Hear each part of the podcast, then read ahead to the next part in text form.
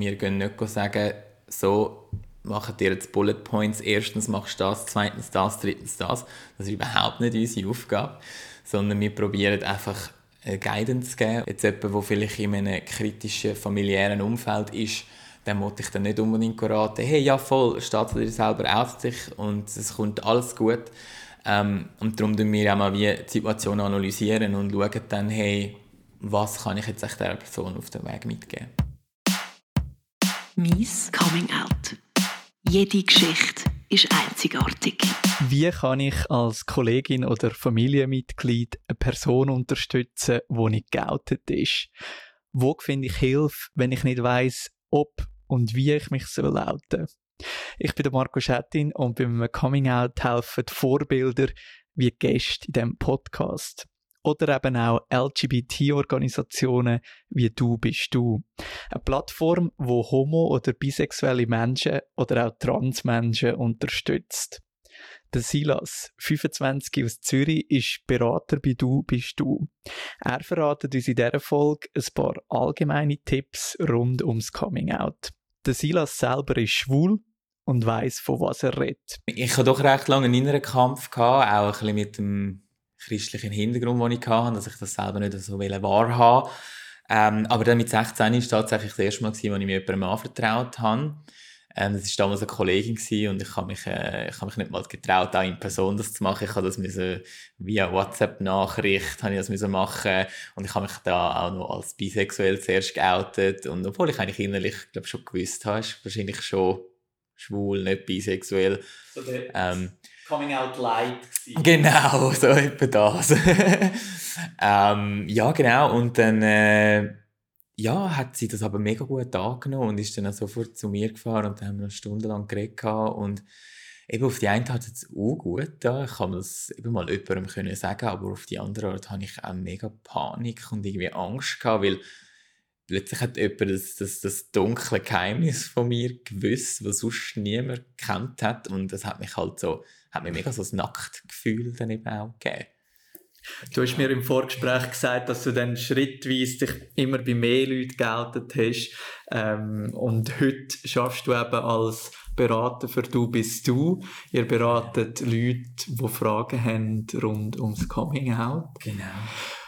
Bevor wir wieder zurück auf, auf deine Coming-out-Geschichte kommen, möchte ich genau auf das eingehen wenn ich jetzt eine Person bin, wo in meinem Umfeld äh, andere Menschen hat, wo vielleicht schwul sind, vielleicht lesbisch sind, vielleicht bisexuell sind, was kann ich machen, wenn ich das merke und das Gefühl habe, die Person kämpft so ein bisschen mit dem. Also ich habe jetzt auch teilweise Nachrichten bekommen von Leuten, die gesagt haben, ich habe eine Kollegin oder einen Kollegen und habe das Gefühl, die oder der könnte schwul oder lesbisch sein, was, was kann ich machen? Sehr gute Frage und ich finde es aber auch eine mega wichtige Frage. Ich finde es gleichzeitig auch mega schön zu hören, dass sich Leute aktiv danach fragen, so hey, was kann man machen, um so ein, ein besseres Umfeld äh, zu schaffen.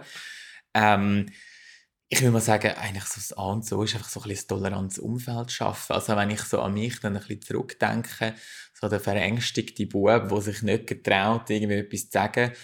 Und wenn ich dann ein bisschen überlege, woher das kommt, ist halt einfach, dass kein Toleranzumfeld da war. Es war ein bisschen ein Tabu, gewesen. es war ein Tabu, gewesen, über private Sachen reden und dann eben erst recht halt so etwas, wo, ähm, wo ich halt auch aufgewachsen bin mit dem Gedanken, dass das nicht gut ist.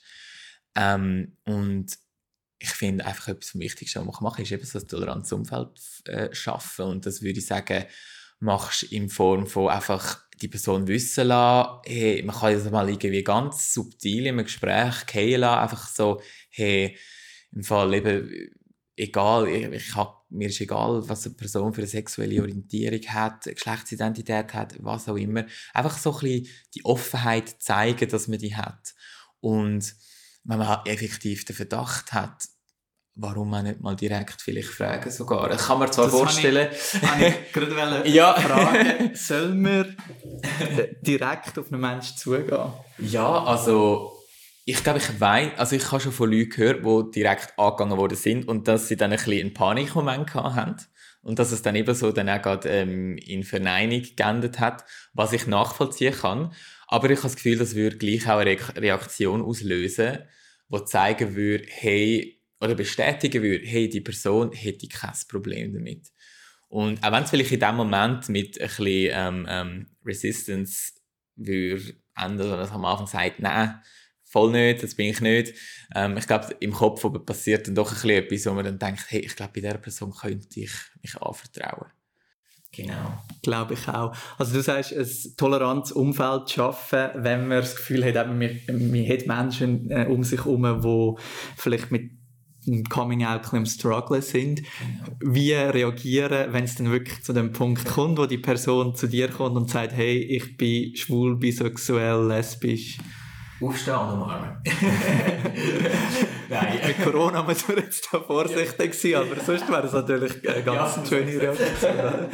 Nein, ähm, was ich einfach auch schön gefunden habe, wenn ich mich bei jemandem oute, ähm, ist eben einfach mal auf Akzeptanz stoßen. Also einfach mal sagen, hey, finde ich auch toll, dass du mir das anvertraust. Und ich finde, ich find, wenn sich eine Person bei einem outet, kann man das auch ein bisschen als Ehr anschauen, weil die Person vertraut einem, die Person will den Lebensabschnitt oder den Lebensteil mit einem teilen. Und das finde ich, das zeigt, hey, da ist etwas da, es ist eine Vertrauensbasis da oder auch die Person oder mehr ist dieser Person wichtig, oder? Weil man geht sich nicht random Leute an, das ist nicht nötig, oder?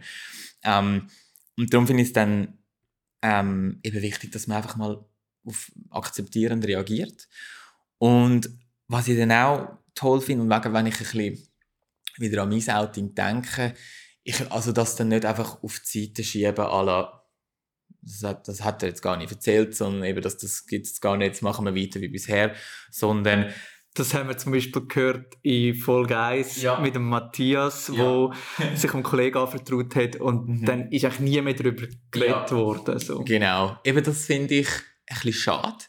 Ähm, Gerade als ähm, eben dann Person, wo man eigentlich eben sich dann fragt, hey, wie könnte ich jetzt ein bisschen eben akzeptierender sein? Ähm, einfach das nicht auf die Seite schieben und auch einfach ganz offen sein zum Lernen. Also wirklich auch aktiv Fragen stellen, Sachen, wo man vielleicht nicht genau weiß, einfach nachher fragen, hey, wie ist das so? Oder hey, hast du mal einen Partner, Partnerin gehabt? Einfach so, einfach Interesse zeigen und eben dann, wie gesagt, auch offen sein dafür zu lernen, oder? Und ähm, das ist auch so bei meinen Eltern eine grosse, äh, grosse Rolle dann gespielt hat. Sie haben dann auch eine grosse Lernkurve gehabt, was äh, LGBT-IQ-Angelegenheiten anbelangt. Und ähm, ja, einfach offen sein dafür und einfach ein Gehör dieser Person schenken. Silas, du bist Berater bei Du bist du, bist selber schwul. Ich merke, du tust viel äh, Tipps aus eigener Erfahrung. Das ist äh, ja. natürlich sehr toll. Habe ich das Gefühl, wenn man auch mit jemandem über ein Thema kann reden kann, das selber auch betroffen ist. Mhm. Ähm, also einerseits eben gibt es Fragen bei Leuten, die äh, potenziell schwule, lesbische, bisexuelle Menschen in ihrem Umfeld haben. Es gibt natürlich dann auch Fragen bei denen, die gemerkt haben, ups, äh, oder äh, ich glaube, ich bin schwul, lesbisch, bisexuell. Wie läuft so eine Beratung bei du, bist du ab? Also, er hat eine Website, du minus bist-du.ch. Ja. dann kann ich mich dort melden und dann was passiert. Genau, also wenn du bei uns mal auf die Homepage kommst, dann siehst du Beratung statt im Fokus. Das ist unser Hauptding, das wir machen bei «Du bist du». Ähm, wir sind einmal in drei Gruppen unterteilt. Äh, wir sind Frauen, die für ähm, lesbische, lesbische äh, beziehungsweise Frauen, die für Frauen beraten. Und eben, es geht dann eben richtig Bisexualität bei Frauen und Lesben sein bei Frauen. Dann haben wir äh, die Männer, die ähm, andere Männer beraten. Und dann haben wir noch Geschlechtsidentität, ähm, was natürlich auch ein wichtiger Teil ist und auch mir bei «Du bist du» auch merkt, das ist ein Teil, der sehr, sehr gefragt ist. Ähm, Genau. Also dann geht es weniger um die Sexualorientierung, genau. sondern Geschlechtsidentität ja, genau. bei Transmenschen. Genau. Ja. Was alles sehr oft miteinander zusammenhängt auch, ähm, weil äh, ich glaube, eine Person, die sich Gedanken über sie, äh, seine Geschlechtsidentität macht, macht sich auch automatisch Gedanken über die Sexualität und ähm, ja, also von meinen Trans-Menschen, äh, also von meinen befreundeten Transmenschen habe ich schon oft gehört, dass das dann eben sehr miteinander zusammenspielt und sich auch sehr verändern kann. Und also, ja, ist auf jeden Fall kein einfacher Prozess, ja. hätte ich gesagt. Genau. Du beratest schlussendlich Männer als genau. Mann Männer. Genau. Ähm, du hast mir im Vorgespräch gesagt, die Person kann sich dann eigentlich wie eine Beraterin aussuchen. Genau. Ja. Und dann entsteht ein erster Kontakt per Mail. Genau. Ähm, eben, wir werden über die Homepage kontaktiert. Wir bekommen dann die Benachrichtigung und eben der erste Austausch ist auf jeden Fall mal schriftlich. Ähm, wir gehen dann eben darauf ein und auch dort, es variiert natürlich sehr, was eine ratsuchende Person fragt. Das ähm, und wie, wie, wie auch schriftlich gewandt jemand ist. Also es gibt die, die einem eine A4-Seite schreiben und einem das Herz ausschütten und dann kann man natürlich sehr gut etwas damit anfangen. Und es gibt dann auch die, die nicht so schriftlich gewandt sind, was ja auch voll okay ist, ähm, die dann sich nicht so gut ausdrücken können und dann merkt man vielleicht auch mal, hey, vielleicht muss man da mal ein persönliches Gespräch suchen und das ist auch total etwas, äh, wo wir anbieten, ähm, wenn es wohl ist, beiden Personen, bei involvierten Personen. Genau. Wie anonym kann ich bleiben, bei du bist du und wie vertraulich wird all die Informationen behandelt, die ich preisgebe? Das ist total anonym. Also ähm, man kann am Anfang kann man das Formular ausfüllen und das sind aber auch keine Pflichtfelder. Also man könnte dort auch eine Fake-E-Mail-Adresse verwenden. Wir brauchen natürlich eine E-Mail-Adresse zum Antworten, ähm, aber da kann man eine Fake-Adresse verwenden, wenn man will. Ähm, und es sind eigentlich sehr viele ähm, äh, freiwillige Felder. Es ist mehr für uns zur Auswertung. Fragen wir zum Beispiel nach der Postleitzahl, dass wir ein geografische Ahnung haben, woher wir Anfragen bekommen. Aber das ist rein für uns eine interne Statistik. Aber das ist sehr, sehr anonym. Ähm, eigentlich wir als Berater, Beraterinnen uns ein präsentieren. Man findet auf der Homepage von jeder Person eine Coming-out-Geschichte und dann kann man sich vielleicht ein bisschen mit einer Person identifizieren und dann eben die angehen. Ähm, genau, und eben es läuft alles über ein System und wir, alle Berater, haben eine Verschli Verschwiegenheitserklärung unterzeichnet, also das bleibt auch unter dem Ratsuchenden und der beratenden Person.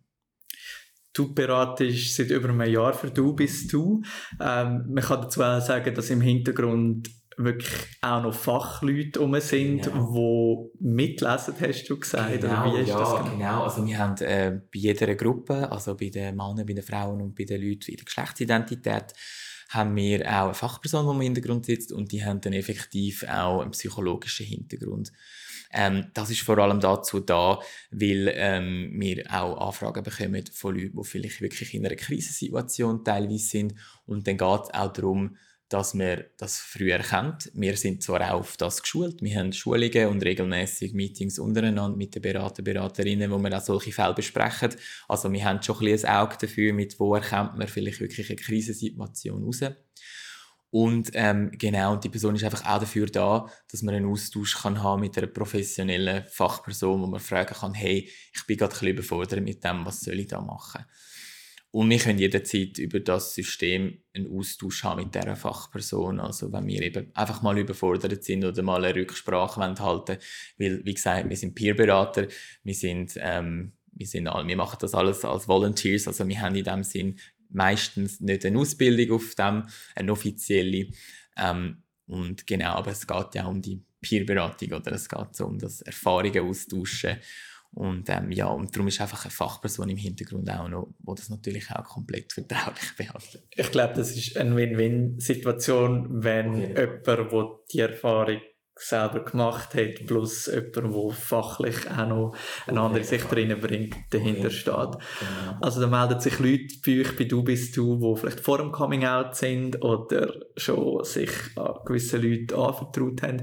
Jetzt mal angenommen, ich gemerkt oder hast das Gefühl, dass ich ja, so von Männern angezogen bin als Mann oder dass ich so ein lesbische äh, Gefühle habe oder bisexuelle.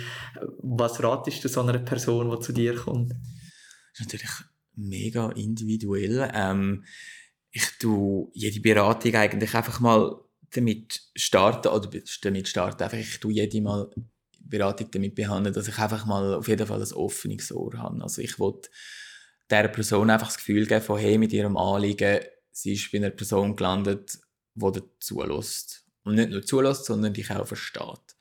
Und das ist, glaube ich, ziemlich eines der essentiellsten Punkte in dieser Peer-Beratung. Oder du stoßt auf jemanden, der dich einfach nachvollziehen kann. Und gerade, was du als Beispiel genannt hast, Personen, die noch nicht das Coming-out gemacht haben, haben wahrscheinlich oft auch noch nicht wirklich queere Menschen in ihrem Umfeld, wo sie vielleicht einen ersten Austausch könnten haben. Und dann sind wir oft das erste Mal, dass sie mit einer Person, ähm, mit einer queer Person Kontakt haben, oder? Und dann...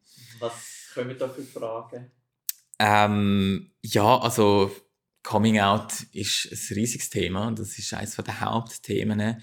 Ähm, und dort ist oft eben so eine Frage von, wie soll ich mich outen, wann soll ich mich outen, eben, wann ist der beste Zeitpunkt. Und es sind natürlich alles Fragen, die wir nicht einfach so können, faktisch beantworten können. Wir müssen natürlich dann zuerst mal ein bisschen mehr über die Person erfahren, über die Situation von dieser Person erfahren. Ähm, weil äh, wir tun auch an einer ratsuchenden Person keine Entscheidungen abnehmen. Also wir gehen nicht sagen, so machen dir jetzt Bullet Points, erstens machst du das, zweitens das, drittens das. Das ist überhaupt nicht unsere Aufgabe, sondern wir probieren einfach Gui ähm, Guidance zu geben und einfach sagen und eben die Situation können abschätzen. Jetzt jemand, der vielleicht in einem kritischen familiären Umfeld ist, dann wollte ich dann nicht unbedingt raten, hey, ja voll, steht dir selber auf dich und es kommt alles gut. Ähm, und darum tun wir auch mal wie die Situation analysieren und schauen dann, hey, was kann ich jetzt echt dieser Person auf dem Weg mitgeben. Wir haben gesagt, es können sich bei euch Leute melden, die äh, selber die Gefühle haben. Es können sich euch auch Leute melden, die im Umfeld sind, also im Umfeld Leute haben, die könnten bisexuell, schwul, lesbisch sein und auch so Unterstützung brauchen? Ähm, du, ich will mal generell sagen, auf jeden Fall. ähm, es ist jetzt ähm, nicht per se unser Gedanke, was wir jetzt äh, mit dieser Beratung haben. Aber wenn ich jetzt so eine Anfrage würde bekommen, würde ich da natürlich sehr, sehr gerne darauf antworten. Ähm, oder wir könnten da jederzeit über Instagram kontaktiert worden, also dort, äh, oder einfach auch unsere generelle E-Mail-Adresse, die wir haben. Ähm, genau, also ich würde das auf jeden Fall auch gerne beantworten, wenn ich so eine Anfrage würde bekommen. Sonst sind ihr ja auch gut vernetzt ähm, und könnten sicher auch weitere Kontakte vermitteln, die ja. könnten helfen Du bist du ein gutes Projekt, wo eben Leute beraten, die Fragen haben, auch zum Coming Out, sehr viel, wie du gesagt hast. Genau www.du-du- www.du-bist-du.ch. Den Link findet ihr auch in den Show Notes oder auf der Website von dem Podcast, Miss Coming Out. Silas, wir haben am Anfang über deine eigene Coming Out-Geschichte geredet. Du hast gesagt, du hast dich mit 16 an einer Kollegin anvertraut. Also sie ist echt so ein bisschen deine Beraterin Sie war ein bisschen, ja, kann man so sagen. ist das so gewesen, als ja. haben wir dann viel Gespräche geführt? Ja, das kann man ein bisschen so sagen. Ähm, sie ist dann halt die erste Person für mich gewesen, die das dann gewusst hat, oder? Und dann ist sie auch ein bisschen, ähm, ja, es ist eine Person für mich geworden, die ich auch können über mich reden Wobei ich aber auch sagen muss, dass es mir am Anfang noch nicht so wohl dabei war ähm, ein grosses Thema, was auch in, de, in deinen bisherigen Podcast-Folgen eigentlich fast jedes Mal auch zu Wort gekommen ist, ist das innere Coming-out, das man hat.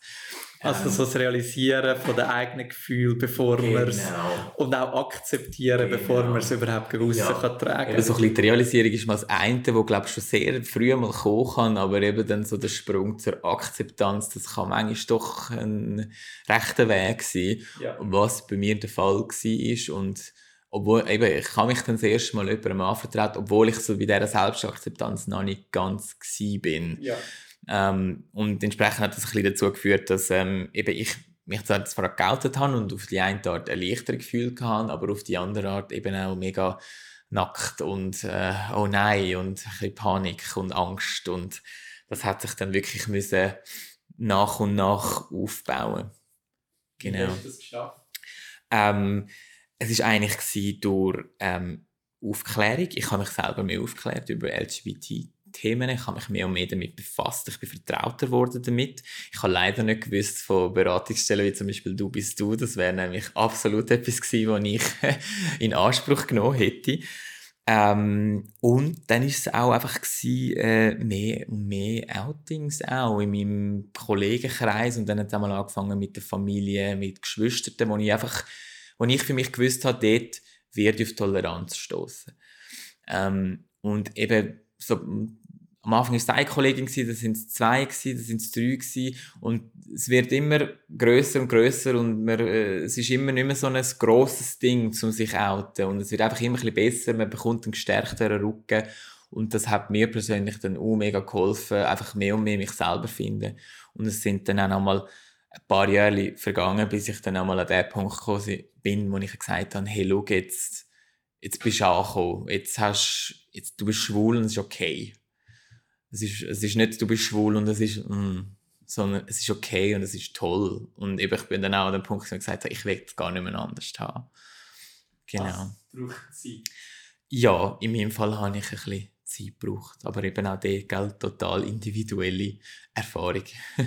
Heute bist du 25, ähm, also sprich, es ist neun Jahre seither ja. und beratest sogar auf dem Thema. Also kann man schon ein bisschen sagen, eigentlich, es ein Happy End. Definitiv. Also, ähm, ich, ich habe über jeden Moment, wo ich so ein bisschen reflektiere und dann wieder so ein bisschen zurückdenke, wie ich mit 16 war und wie ich jetzt bin. Und das sind absolute Welten. Also, und darum, also nicht so eingebildet tönen, aber ich tue mir manchmal schon ein bisschen selber auf die Schulter klopfen und denke so, hey, mega cool, wo ich jetzt stehe. Ähm, und ja, also ich bin mega happy halt auch so, weil eben, ich habe mich voll selber gefunden und, und aus dieser Selbstakzeptanz ist Selbstentfaltung geworden. Ähm, und ja, und das, eben, das hat voll dazu geführt, dass ich mich gefunden habe, wie ich bin, wie ich mich wohlfühle.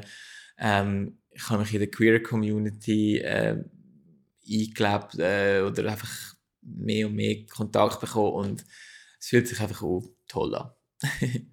der Silas, 25 aus Zürich, Berater bei Du bist du. Wenn ihr Fragen zu Coming Outs habt, geht auf du-bist-du.ch. Der Link auch in den Show Notes. Ich bin der Marco Schettin und vielleicht helfen euch ja auch Geschichten in diesem Podcast. In zwei Wochen gibt es die nächste. Sind lieb zueinander. Mies Coming Out. Jede Geschichte ist einzigartig.